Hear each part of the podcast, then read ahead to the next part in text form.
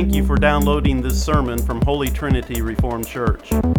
If you live in the vicinity of Mooresville, Indiana, come join us as we rebuild Christ Holy Church out of the ash heaps of American fundamentalism and evangelicalism through repentance, revival, and reformation. If you would like more information about Holy Trinity Reformed Church, or if you do not live in our area but would like to support this ministry, please visit our website at reformedholytrinity.org. Galatians chapter 6, verse number 1. Brethren, if a man is overtaken in any trespass, you who are spiritual, restore such a one in a spirit of gentleness, considering yourself, lest you also be tempted. Now we'll continue to look at this passage of Scripture, how that this is actually bearing one another's burdens and some other things that are associated with it, but we're only going to read the first verse because that's all we're going to be talking about this morning. We have looked at the communion in conflict, specifically this kind of conflict, which has to do with the peace, purity, and unity of the church. And there are different kinds of conflict, and the conflict with which Galatians 6 is addressing is internal conflict when it comes to fellow soldiers who have been wounded, ambassadors who have been compromised, and brethren who have been overtaken. Is not is this not what we have been warned about? In Luke chapter 22, our Lord Jesus Christ said to Peter, Simon, Simon, behold, Satan desires to have you that he may sift you as wheat. We've been warned about the possibility of being overtaken in any trespass over and over again throughout Scripture. As a matter of fact, the Apostle Peter says, Be sober, be vigilant, because your adversary, the devil, walks about like a roaring lion, seeking whom he may devour or overtake. And then we're told to resist him. Stand fast in the faith, knowing that the same sufferings are experienced by our brotherhood in the world. In Ephesians chapter 4, Paul writes that we are not to give place to the devil. Why? Because he is seeking whom he may overtake and devour. But Paul says here in Galatians 6 1, brethren, if a man is overtaken in any trespass, you who are spiritual, restore such a one in the spirit of gentleness, considering yourself, lest you also be tempted. Our failure in this ministry of reconciliation has given place to the devil, and here we are in this world with devils filled, as Martin Luther wrote in our Reformation hymn, A Mighty Fortress is Our God.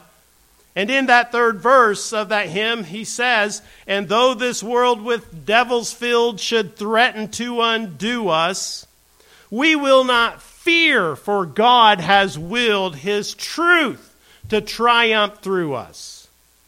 Where are those people? That's my question for you this morning. Where are those people? They're here. We are supposed to be those people. A people who will not fear because they know that God has willed His truth to triumph through us. Not Satan to triumph, but the truth of Christ to triumph through us as his ambassadors, as his ministers of reconciliation. Yet, we have become a people who are not only known for defeat nowadays. Isn't that true? When you think of the church, do you think of victory overcoming this world? Do you think of building his kingdom? Who was, was it? Uh, I can never can remember their um, full name. Rend Collective, I think, is the shorthand name of it. Build your kingdom here. Man, what a great song that is. The problem is, it's not true about us, right? That's the problem. When we sing it, we're actually singing a lie because it's not true about us. It should be true about us, and it's been true about a lot of the church throughout history, but no longer in 2022 in the United States of America is that true. We have become a people who are not only known for defeat, but we have surrendered to the defeat. Not only are we being defeated, but we're like, well, that's the way it's supposed to be.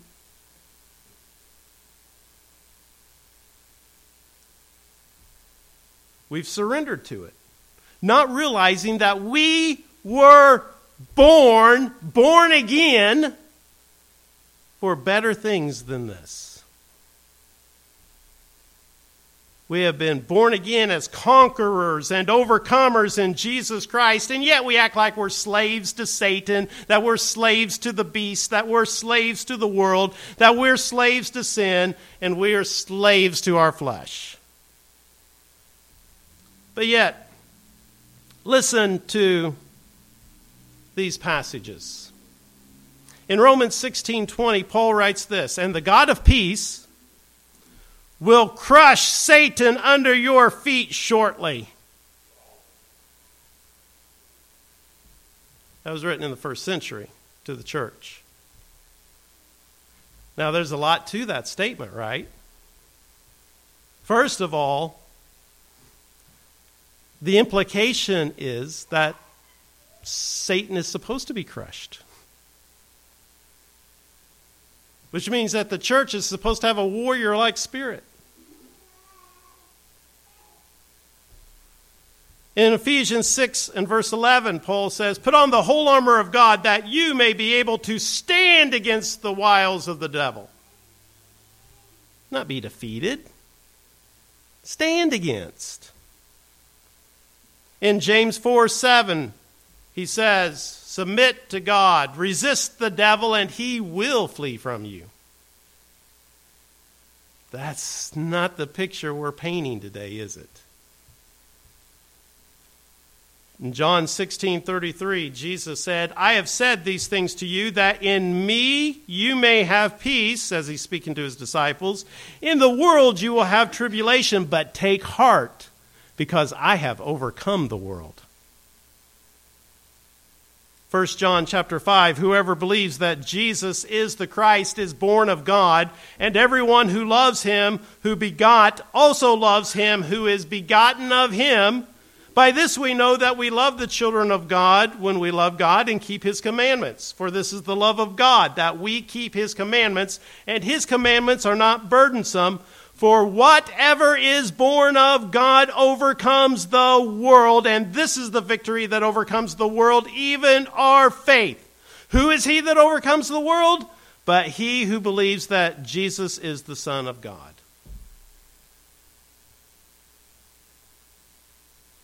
That's your scripture. In 1 John 4 4, little children, you are from God and have overcome them, for he who is in you is greater than he that is in the world. None of this, oh, but Satan. Is God greater? You know, this is, this is really to answer the question who is God? Because whoever takes this world is God.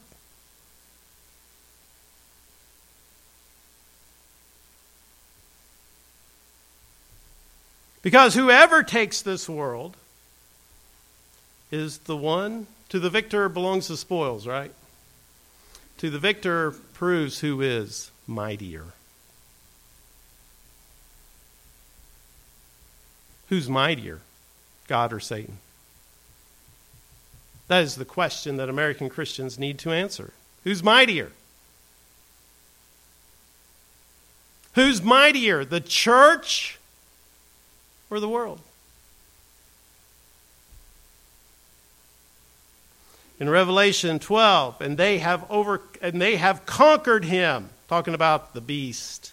And they have conquered him by the blood of the lamb and by the word of their testimony, for they loved not their lives to the death.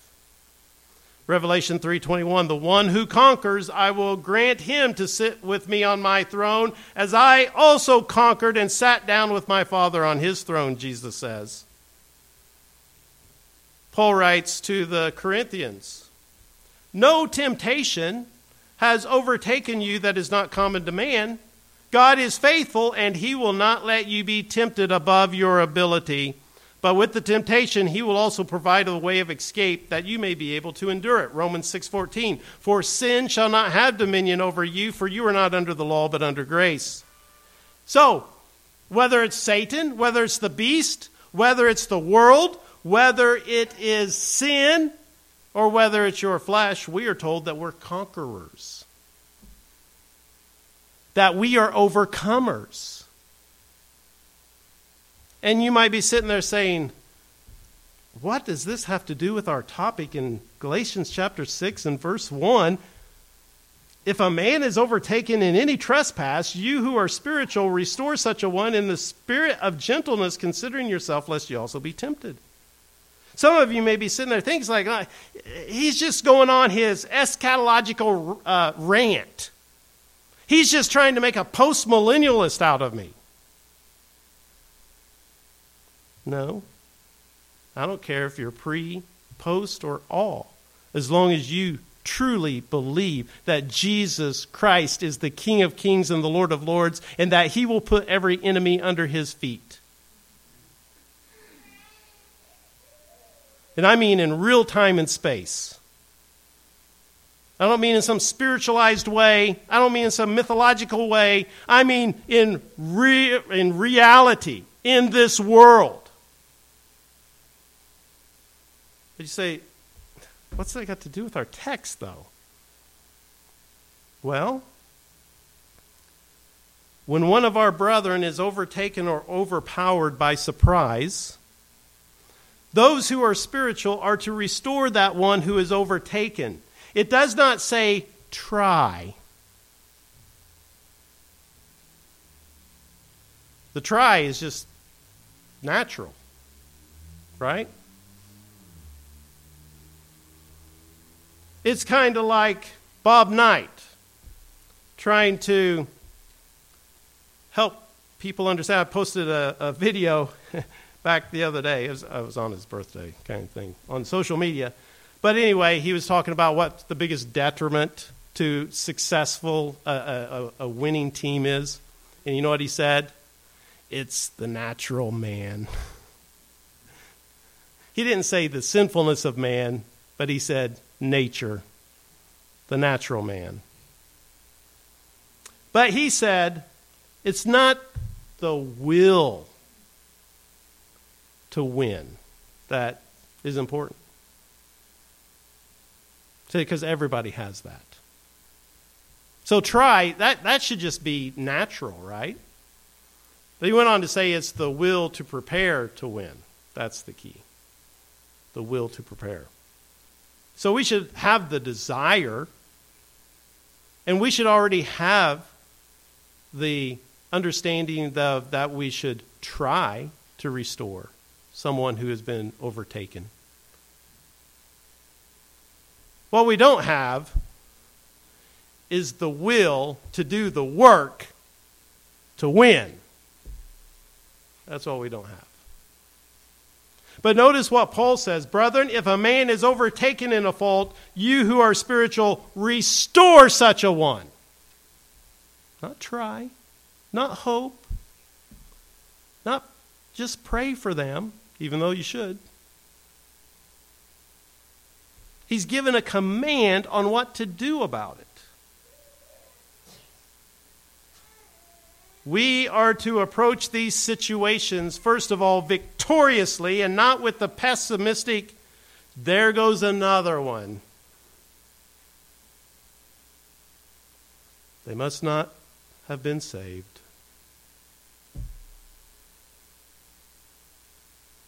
No, he says, Brethren, if a man is overtaken in any trespass, you who are spiritual, restore such a one. So we have considered communion in conflict we have considered class, the classification of the conflict. Now, let's look at the considerations of Paul about this conflict. Because it is a conflict, right? A man has been overtaken, he's been overpowered. Satan has sifted him as wheat. Satan is trying to devour him. Not only is there conflict with that man, but there's conflict now within the church. And notice Paul says, You who are spiritual. You who are spiritual demands that the disposition of the body of Christ is made up of spiritual people. And the reason why, okay, I know this stuff this stuff hurts and it's ouch, right? I told you, there's going to be things flare up in you. You're going to get mad at some of the things that's stated that we're looking at in this passage because I am. And, it, and, and then on the other hand, you're going to cry and start moping because we're such failures. But the reason why there's not much restoring happening today is because there's not much spiritual, spirituality.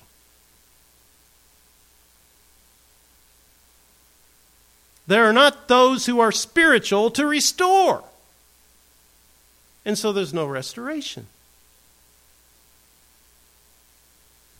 There must be men who are spiritual if this man who has been overtaken in whatever trespass it may happen to be, he is not going to be restored if there are not those who are spiritual to restore him.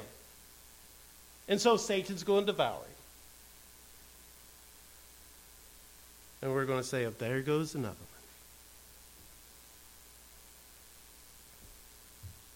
So, what does it mean to be spiritual? Well, the good news is we've already been told.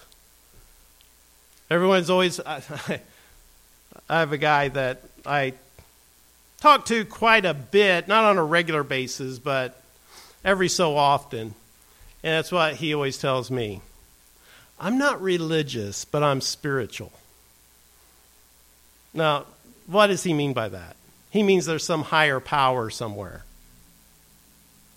That's what he means by it. He, he means that he's not a 100% naturalist.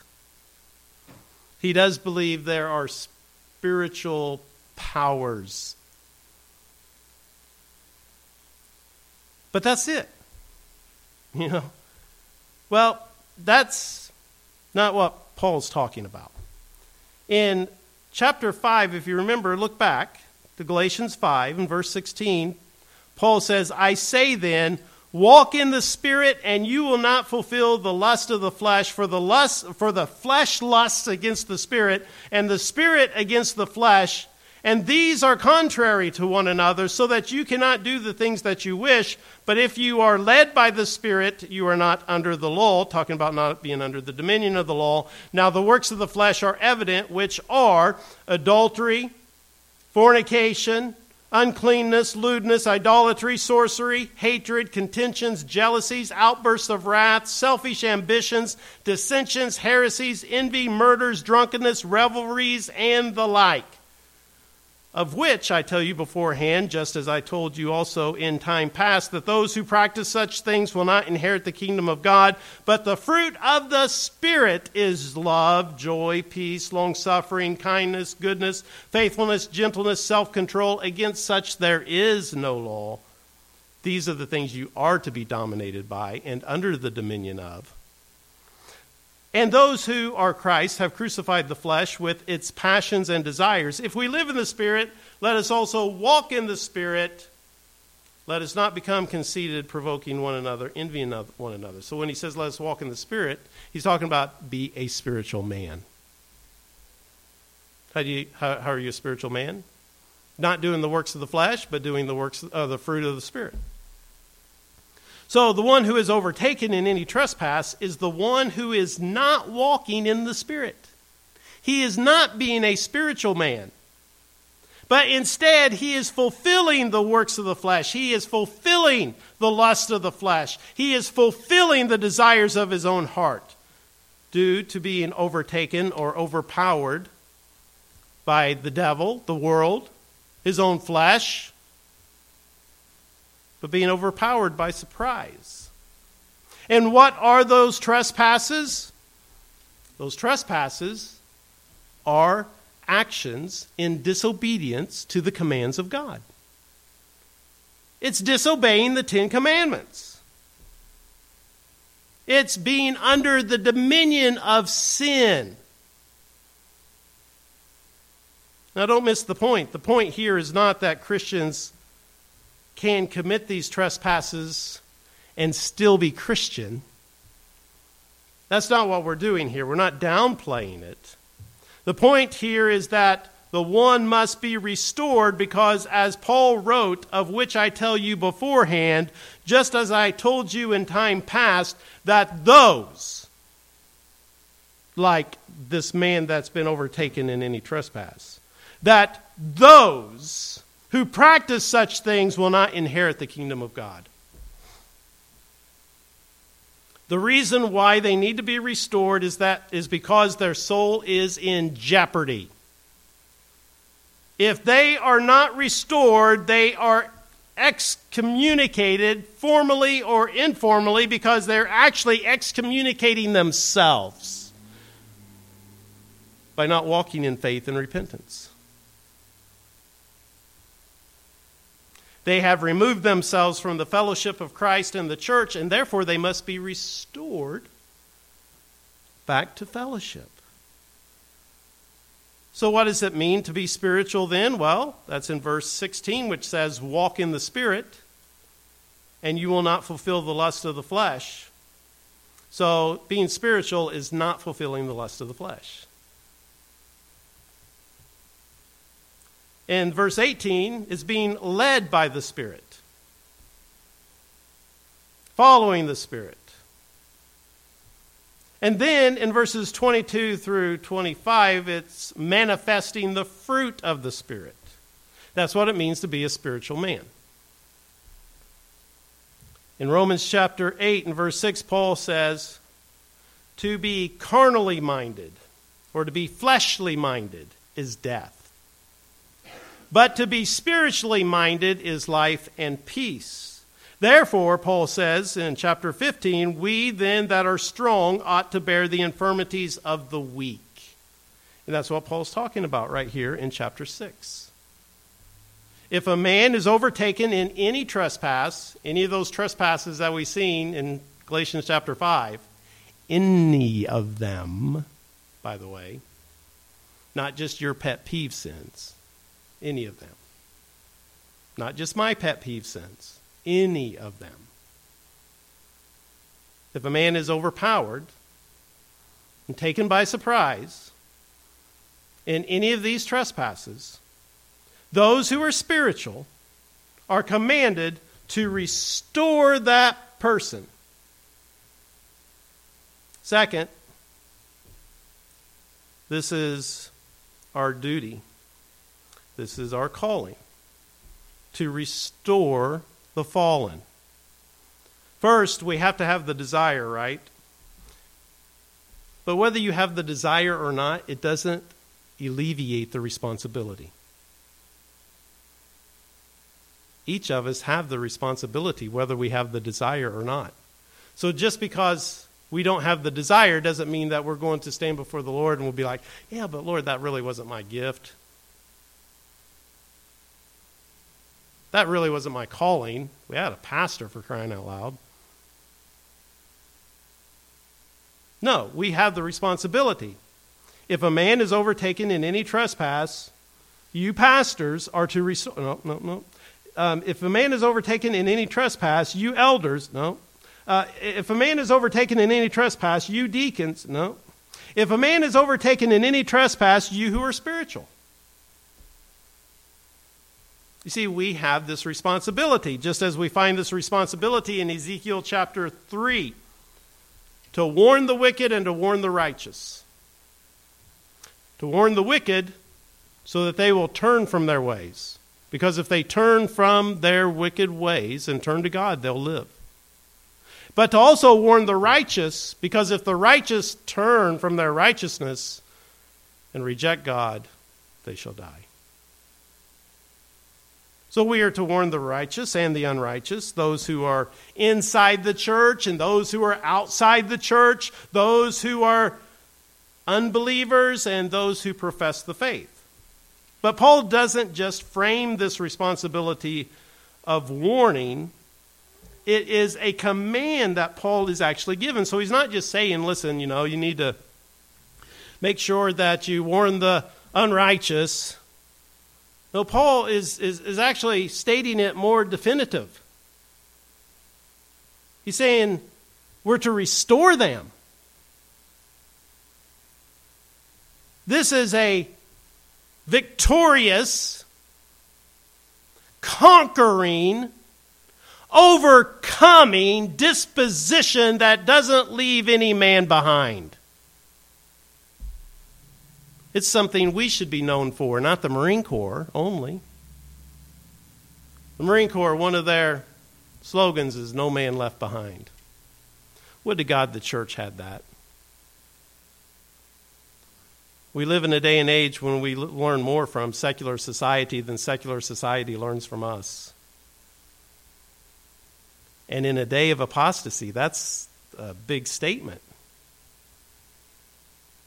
What we're saying is this reprobate, vile, wicked culture in which we live in has more to offer many times than we do.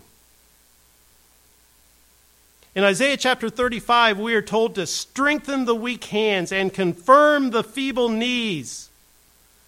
Say to them that are of a fearful heart, Be strong, fear not. Behold, your God will come with vengeance, even God with a recompense. He will come and save you. See, we're to be restorers we're to bear one another's burdens, just like Aaron and Joshua upheld Moses' arms when he became weak and could not hold them up any longer. Remember?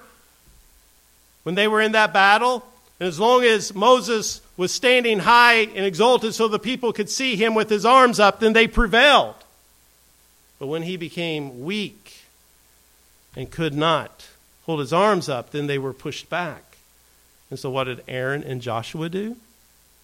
I know it's, it's a real a novel concept, but they would hold his arms up for him. That's what we're supposed to do with one another.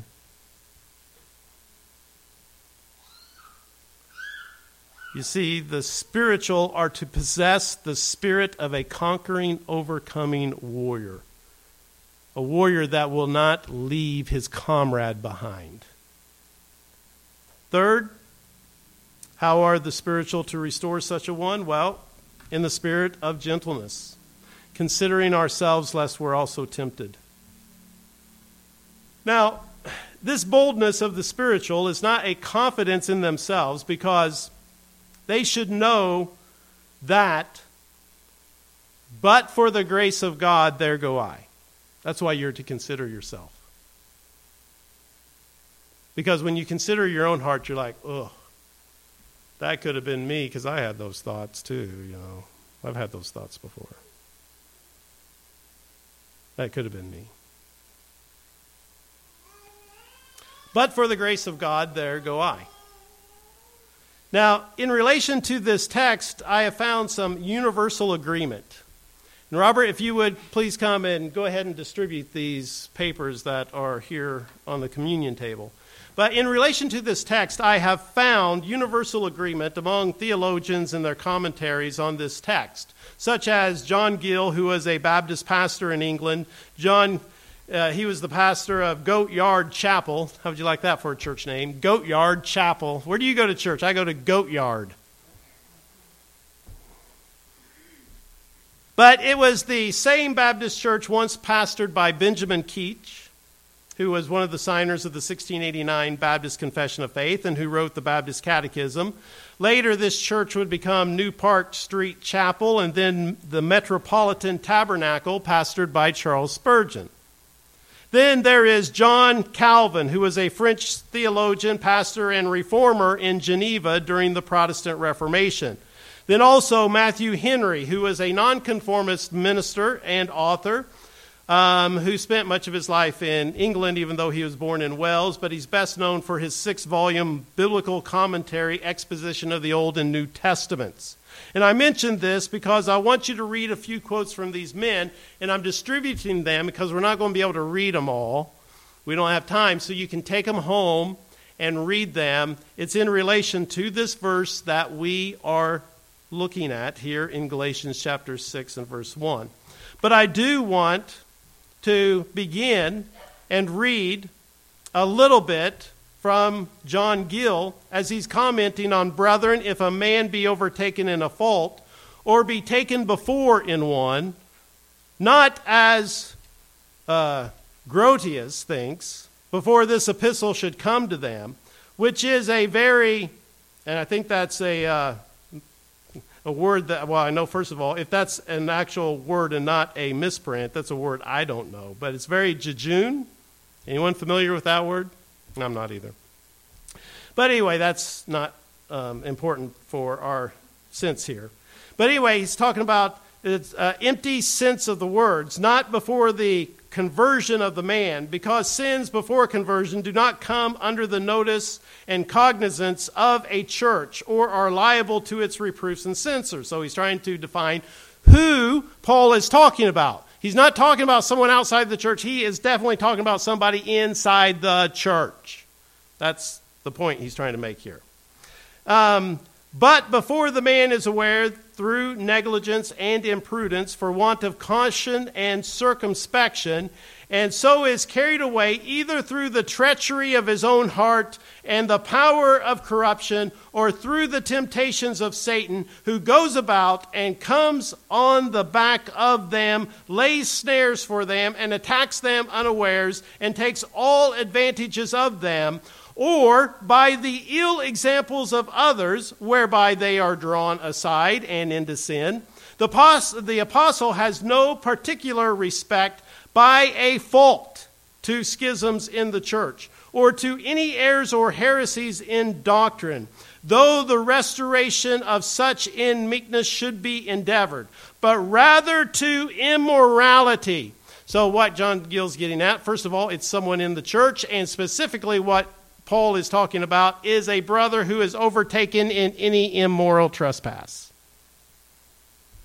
That's the gist that he's getting to. And so, but rather to immorality in life and con- uh, conversation, and indeed to any of the works of the flesh mentioned in the preceding chapter, and especially he means any fall of professors, as the word uh, used signifies into sin through advertency and want of care and watchfulness in distinction from a willful, obstinate, and continued course of sinning, and intends not any man in the world for those that are without. Churches and members of churches have nothing to do with in a church way, but any man that is a brother, a church member, that stands in such a relation to them, when he falls into sin, is to be taken notice of by them. Why? For the purpose of restoring them. And so then he goes on, you who are spiritual, meaning not such who had greater spiritual gifts than others, their ministers, pastors, and ecclesiastical governors, though these may be so called. And to them it belongs to reprove and rebuke, recover and restore backsliders, which they do in gentleness and meekness. But the apostle here addresses the brethren in general and several members of the church, even all but those that were fallen. Nor does he mean such as have more spiritual knowledge than others in opposition to babes, nor regenerate persons and such as had the Spirit of God in distinction from carnal men, but such as live and walk in the Spirit and are strong and stand by the power and grace of the Spirit of God, as opposed to the weak, and who were fallen through the prevalency of the flesh and force of temptation, whose duty it is, and on whom it lies to restore such 1. You can take the rest of those quotes and go and read them on your own time at home. But what Paul's saying here is, brethren, after I've just shown you the distinction between those who are of the flesh and those who are of the Spirit. And it's based upon how they are walking, it's based upon how they are living, it's based upon the trans uh, testimony that they are projecting. He says, If one of us is overtaken in any trespass, you who are spiritual, restore such a one. This is the work that we have been given to do. It's not all of the work, but it's an important part of the work that we have been given to do as a church. It is that third plank of the Great Commission to teach them to observe all things whatsoever I have commanded you. It's our work. This is part of the ministry of the church, the ministry of reconciliation, the ministry of restoration. Yes, it belongs to pastors and elders, but here in our text we see that it belongs to the whole body. And would to God we could restore a powerful and victorious church that is not defined by being overtaken, but is defined by being restorative. Because restoration is victory over.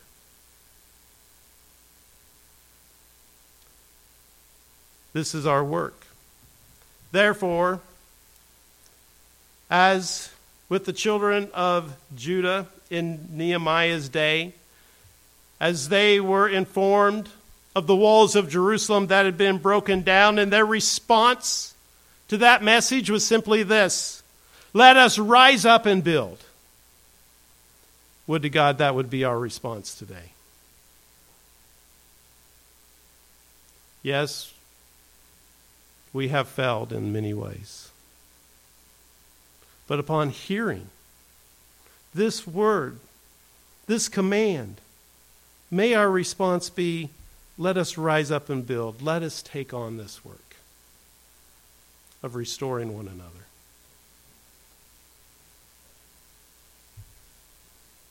We have been told that we will be successful if we do. Jesus told his disciples, Seek the kingdom of God.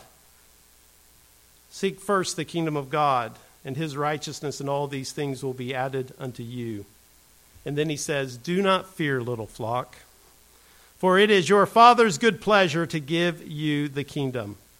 For Jesus said in Matthew 16 and verse 18, On this rock I will build my church, and the gates of hell shall not prevail against it. And I will give you the keys of the kingdom. And whatever you bind on earth will be bound in heaven, and whatever you loose on earth will be loosed in heaven. Therefore, we should be proclaiming, Arise, shine, for your light has come, and the glory of the Lord has risen upon you. For behold, darkness shall cover the earth, and thick uh, darkness the peoples, but the Lord will arise upon you, and his glory will be seen upon you. And nations shall come to your light, and kings to the brightness of your rising. Let us rise.